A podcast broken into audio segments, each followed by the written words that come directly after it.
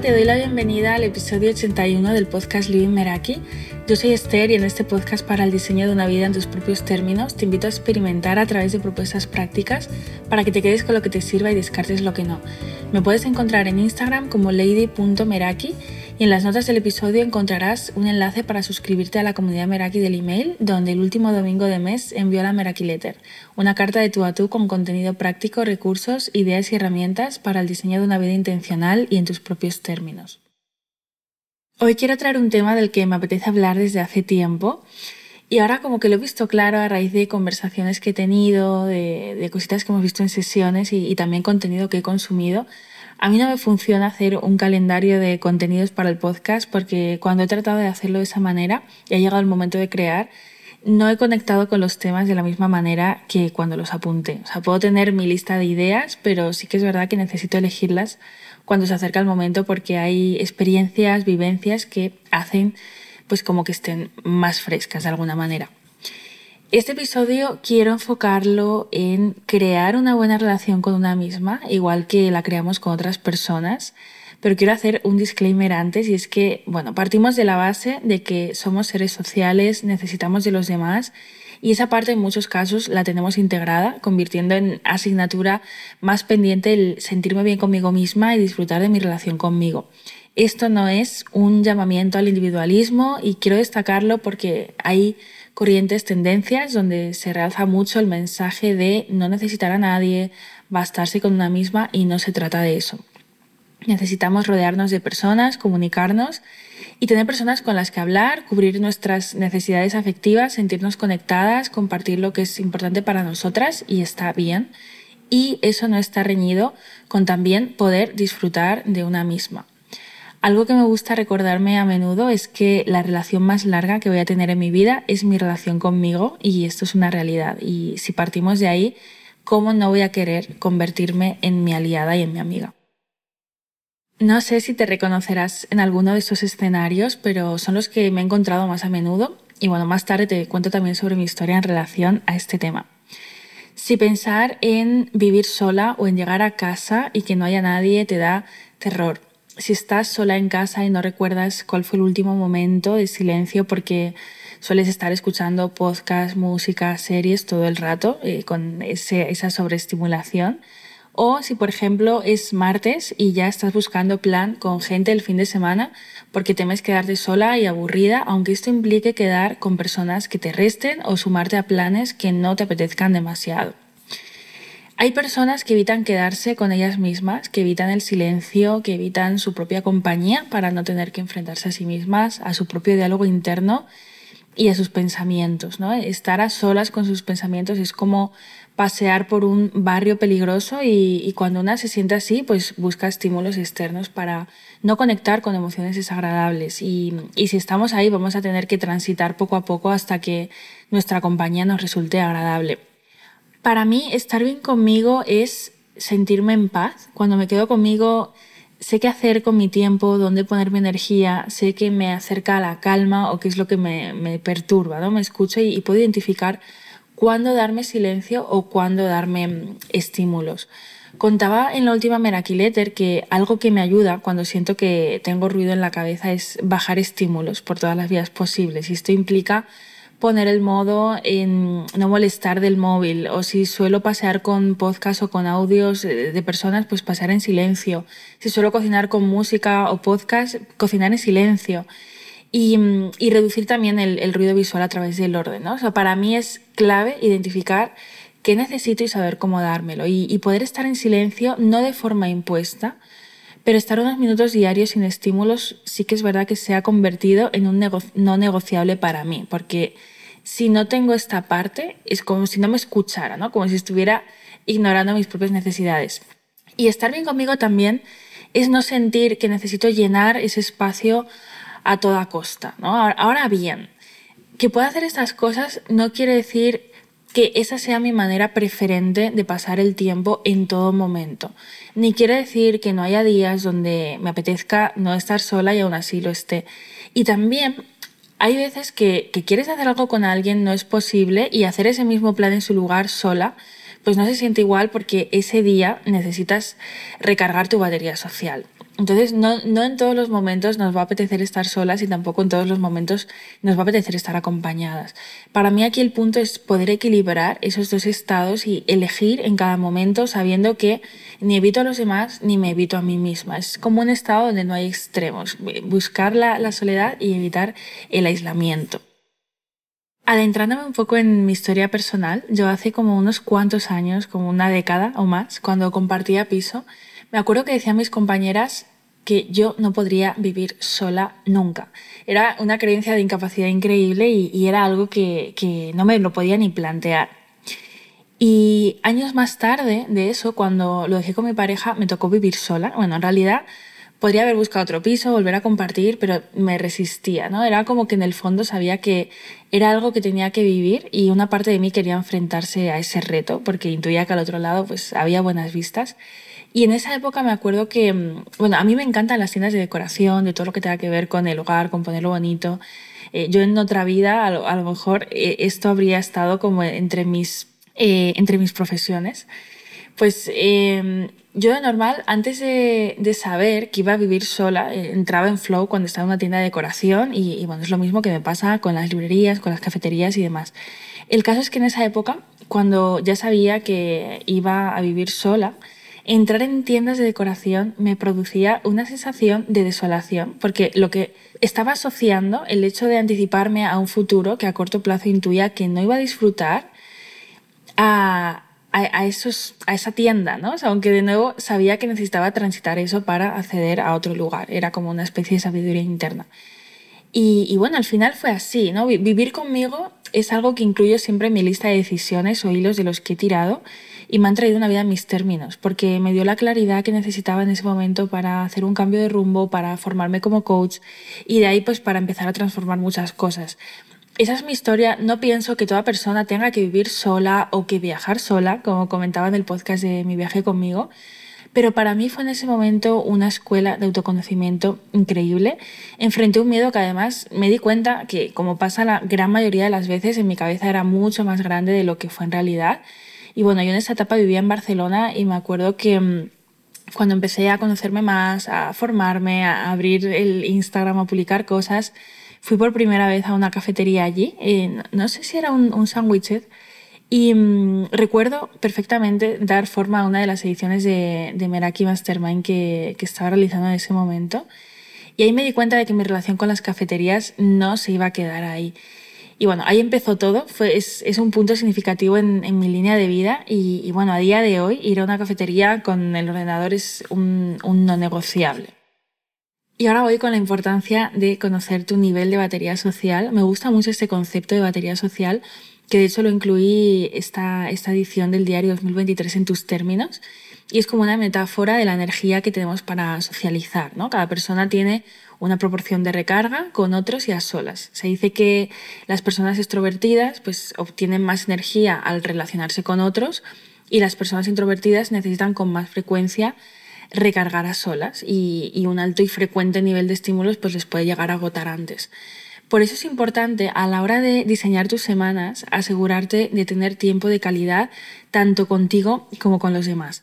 Yo a veces me he dado cuenta de que entre semana a menudo me relaciono con, con las mujeres a las que acompaño a través de la pantalla y, luego también a través de audios y mensajes con personas de mi entorno. Y si por ejemplo hay un fin de semana en medio de, de esas dos semanas donde por lo que sea no se han dado las circunstancias de, de ver a alguien presencialmente, pues en la siguiente semana lo noto. O sea, digamos que yo puedo mantener una buena proporción socializando eh, una o dos veces por semana con tiempo de calidad, pero si me voy a dos semanas ya lo noto. ¿no? También es verdad que mm, el hecho de sentirme conectada a mi entorno, tener una relación cercana, aunque no nos veamos presencialmente, ayuda. O sea, yo tengo amigas que no veo desde hace eh, meses o años, pero que no siento que estén lejos. ¿no? Lo que pasa que como decía al inicio, también tenemos una necesidad social de tener contacto físico y eso no te lo va a dar la pantalla. En el confinamiento, por ejemplo, mi tolerancia era mayor, pero creo que un poco también por el saber que, todas las personas estaban en esa misma situación, ¿no? Entonces, aunque lo pasé viviendo sola y sin contacto físico durante bastante tiempo, la verdad que, que lo llevé bastante bien. Para mí, de nuevo, se trata de equilibrio. Equilibrio entre el tiempo que estoy hacia afuera para los demás y el tiempo que estoy hacia adentro. Y esto incluye pues hacer aquello que disfruto y, me llena, eh, citas conmigo y, bueno, buena parte de mis hábitos también entra en, esta parte. Y también cuando hablamos de priorizarnos, de estar con nosotras mismas, a menudo sale en la palabra egoísmo, ¿no? porque puede haber una fina línea y, y no la queremos cruzar. A mi modo de verlo desde mi mapa, egoísmo es eh, solo tenerme en cuenta a mí, a mis necesidades, a mi mundo, sin contemplar cómo esto puede afectar a mi entorno. Por tanto, priorizarte no es egoísta, sí que es cierto que a nivel cultural nos han inculcado ese darse a los demás a costa de ponernos en segundo plano y por eso el equilibrio es clave. Si yo no me priorizo, no me cuido, no riego mi jardín, pues ¿qué voy a dar a los demás desde ese lugar? Y bueno, en este episodio no puede faltar una parte dedicada a las creencias que nos frenan en relación a estar con nosotras mismas. No sé si te suena el pensar, si voy sola al cine, a un restaurante, a una cafetería, me van a juzgar, voy a dar pena, van a pensar que no tengo a nadie con quien estar aquí. Y es que interpretamos que los demás vean que estamos solas como un símbolo de fracaso y asociamos esto a que somos poco valiosas de manera que nadie nos quiera acompañar. Y si cuestionamos esto, podemos darle la vuelta de muchas maneras, ¿no? Cuando vemos a alguien solo, también podemos admirarlo por atreverse a estar solo en ese momento y, y, ver a personas hacer cosas solas, pues me puede motivar a mí a dar el paso, ¿no? O una persona que está sola comiendo en un restaurante, es posible que se esté regalando su único momento de paz de la semana porque lleva días rodeada de personas y necesita ese espacio. Podemos crear imágenes mentales y dar significados a lo que estamos viendo, pero en realidad no sabemos lo que hay detrás. Y, lo que ocurre aquí es que tendemos a poner el foco fuera en vez de dentro. ¿no? Yo también tenía esa creencia hasta que me di cuenta de que cuando yo veo a personas solas, mm, a veces no me fijo, si las veo no las juzgo y, y no pasa nada. No somos el centro del universo, las personas no están pendientes de lo que estamos haciendo y estando en un restaurante, las personas que hay en cada mesa pueden estar pensando algo diferente o ni siquiera darse cuenta de si estamos solas o acompañadas. Así que aquí quiero preguntarte cómo sería poner el foco en cómo te sientes tú, en disfrutar de ese plato que has pedido o en ese café y en esa lectura. ¿Qué cambiaría si en ese momento eh, te olvidaras de las personas con las que estás compartiendo espacio?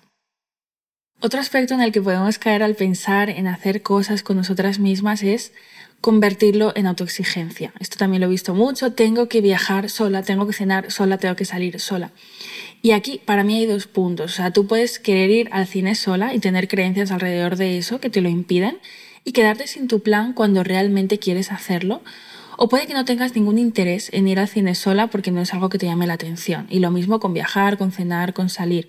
Por eso es importante distinguir lo que quiero hacer y encuentro un bloqueo de lo que no quiero hacer, sobre todo para no convertir lo que no quiero hacer en algo autoimpuesto y en una autoexigencia, ¿no? Y forzarme a cosas que, que son un no para mí. Y si no sabes distinguir si es bloqueo o si es no quiero, pues aquí toca hacer trabajo personal, indagar y cuestionar que hacer planes sola no se convierta en la nueva autoexigencia. Puedes sentirte bien en tu propia compañía, dentro de tu casa, paseando por la calle sin necesidad de entrar en un restaurante. Hay una sección que llevo más de un año incluyendo en la Meraki Letter, que es la de citas conmigo, y no podía no darle lugar en este episodio. Para mí esto va de estar conmigo y dedicarme tiempo de calidad. Y para hacer esto he tenido que conocerme. Y recalco lo de tiempo de calidad porque algo que también veo a menudo es eh, mujeres que no disfrutan de su tiempo a solas porque acaban mirando el móvil, viendo series y no priorizan el cuidar la calidad de esa experiencia. A lo mejor si, si, van a cocinar para sus amigos se esmeran, buscan una receta con la que sorprender, pero se olvidan de sorprenderse a sí mismas. Entonces, claro, hay maneras y maneras de pasar tu tiempo contigo y mm, a mí me gusta montarme el plan dándole como la misma atención a si lo montara con otras personas, ¿no? Si yo estoy tomando un café con alguien, pues no estoy con el móvil y, conmigo pues tampoco lo voy a hacer. Eh, a lo mejor elijo un libro o elijo algo intencionalmente que me apetezca. Eso tampoco va de em, forzarme a no tener ningún estímulo alrededor, pero es tiempo de calidad y no es tiempo vacío, ¿no? Y también poder distinguir eso. Em, nos vamos a dar cuenta por, cómo nos sentimos pasando ese tiempo, ¿no? Y algunas de las citas que yo disfruto conmigo y que he contado en Meraquiletes anteriores, las he repasado para, para traerlas aquí al episodio, pues pueden ser una clase de yoga y un desayuno en un sitio bonito, perderme por calles por las que nunca he estado, pasear por mis zonas favoritas de Madrid, comer con los cinco sentidos, eh, con mi presencia en, en un restaurante, un plato que me guste, descubrir una nueva cafetería, un paseo en bicicleta, sentarme a leer un libro que me haya llamado la atención en una librería, hacer una ruta de librerías, un desayuno, comida o cena más intencional dentro de casa, sentarme en un parque al sol con una libreta y un boli, dormir mm, nueve o diez horas sin culpa, vivir un fin de semana sin calendario, sin redes sociales, cocinar algo diferente, darme un masaje o ir a ver una exposición o al teatro. Y antes de pasar a la propuesta práctica, quiero incluir algunos mm, tips, eh, prácticas, hábitos eh, que sean como sencillos de hacer, de incorporar para ser tu mejor amiga. Y aquí lo primero que me viene es que si siempre estás escuchando podcast, música, audios, hacer alguna actividad sin ello, por ejemplo, cocinar, ¿no? O sea, tener alguna actividad en tu día libre de estímulos. Si sueles esmerarte preparando comida deliciosa porque vienen amigos a casa y cuando comes sola te haces cualquier cosa, pues deleitarte con el mejor plato y mandarle también una señal a tu cerebro de que tú importas, ¿no? Y esto aplica también a vestirte y a verte bien, aunque no vayas a ver a nadie eh, y no quedarte en pijama todo el día, ¿no? Todos esos detalles que es fácil descuidar cuando no hay nadie que mire al otro lado, cuando realmente tú también te estás mirando y eso importa. Escribir sobre lo que te gustaría hacer contigo experimentar un proceso de autoconocimiento si no sabes por dónde empezar, no llenar tu fin de semana de planes y asegurarte de reservar también un espacio para ti o un plan contigo, ya sea en casa o sea afuera, pero mm, que sea nutritivo y bonito para ti. Un paseo sin móvil, recibiendo solo los estímulos del paisaje, que no van a ser pocos. O llevarte un libro al dar un paseo, tu paseo habitual, y, y a lo mejor pues sentarte un ratito a leer en el parque.